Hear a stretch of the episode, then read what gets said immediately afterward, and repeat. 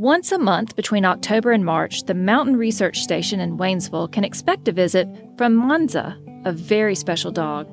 This curly haired Lagotto Romagnolo has one mission to find edible gold. Specially bred and trained to sniff out black Perigord truffles, Monza is a popular guest who has unearthed 51 truffles in the orchard since it started producing the sought after fungi. Depending on their size, these rare delicacies can fetch over $2,000 per pound. Today on Farms, Food, and You, we chat with Katie Learn, assistant professor and extension specialist in forest health, to learn about this burgeoning and potentially lucrative crop. Our first question Who started cultivating the truffles in North Carolina and why?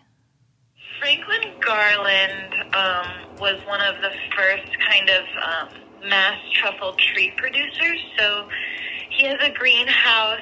Um, I believe he's in Huntington, North Carolina, and he was kind of the, the innovator in mass producing these truffle producing trees. Um, and he focuses a lot on hazelnuts, but I believe he does other ones as well, like oaks.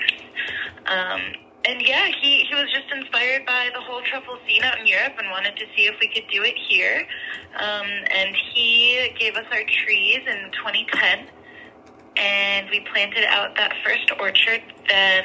The trees aren't just trees. They're inoculated with a fungal presence that encourages truffles to grow on their roots. It takes a lot of care as these are not naturally occurring in North Carolina's climate or soil. Very clean potting media and he sticks a hazelnut tree in there and then inoculates that clean media with the uh, tuber melanosporum slurry, or just, um, you know, the easiest way to describe it is you stick some truffles in a blender and add some water and slurry it up and then inoculate that soil with it. Um, so you can't you can't ever just inoculate your existing orchard with um, truffles. You have to kind of grow it out from nursery and really baby those trees and, and grow them up a few years. Um, and then you want to stick them in the ground in a highly limed soil. So you want that pH to be higher than um, any any naturally occurring soil we get in the United States. So um, we typically have kind of an acidic soil around 6.5, and to grow truffles, you really need uh, like an 8.0 pH. So um, we heavily line that soil, and that kind of stops the, the native mycorrhizae or the native fungal uh, presence from producing because they can't really survive in that high of a pH. So um, we're really stimulating that um, truffle fungus to be able to survive in that and not be outcompeted by any of the native fungus. Beyond encouraging fungus, truffle orchard farmers need another key ingredient patience. The black Perigord truffles that Katie helps grow at the Mountain Research Station don't grow for seven seasons. It's, it's 12 years old now, and um, we've gotten truffle production, which has been great. We found about, um, I can tell you an exact number, uh, 51 truffles so far. Um, and it was it was very exciting. Um, on, on year seven is when we began seeing them on the roots, and uh, it, it was just kind of a you know we can do this. You know we we we were really happy to share information with stakeholders and have people visit the orchard. Um, and it's kind of been like a, an experimental, inspirational thing for people to come and see uh, production methods and just kind of see for their own eyes, yeah, we can actually grow these here in North Carolina. Growing truffles is one thing, finding them is another process entirely. You've likely heard that in Europe, many times pigs will sniff out the truffles in the forest. In North Carolina, the process is a little different. It kind of varies on um, soil and temperature and water, and all these factors um, go into how deep and how large your truffles are going to be. Um, if you have had a year where you've been watering deeply and there's been a lot of rainfall, you might see your truffles being produced um, a few centimeters to a few inches underneath the soil.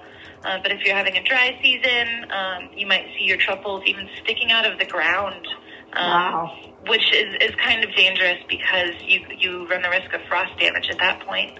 Um, so we're you know we'd like to see the truffles be produced underground, but uh, that is correct. We do use dogs to find them, um, and we've been using this wonderful woman named Lois Martin. Uh, for she she works with the Truffle Dog Company, and her dog is named Monza, M O N Z A. And she's been coming out since we've been finding truffles. She's she's our main truffle dog hunter. They have found all 51 truffles for us, and they've been absolutely wonderful. And it's it's really a treat to see them work together too. Um, Monza has all these cues where she starts. Um, you know, she she's let out of Lois's car, and Lois actually has a little song she sings to her that kind of triggers Monza into, hey, you know, I'm about to hunt for truffles. I gotta get to work. Gotta get my nose down.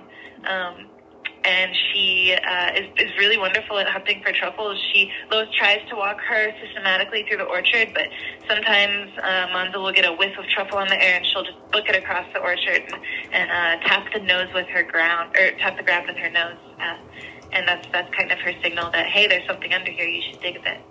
When Lois and Monza come out, it's a happy day at the research station, and one that they invite others interested in growing truffles to attend.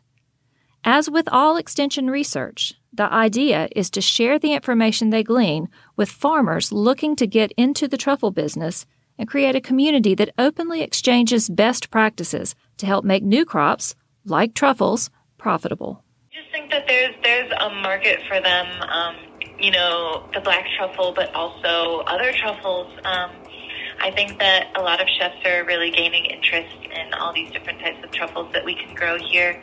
Um, and you know, they they can grow on um, several different types of trees. There's oak and hazelnut and poplar, beech pine.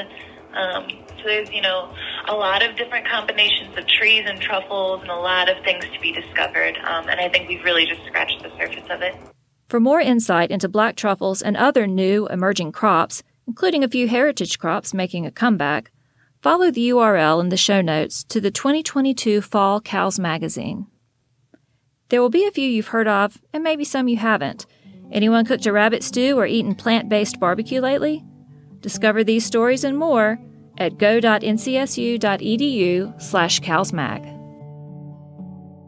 Thank you for joining us on Farms, Food, and You.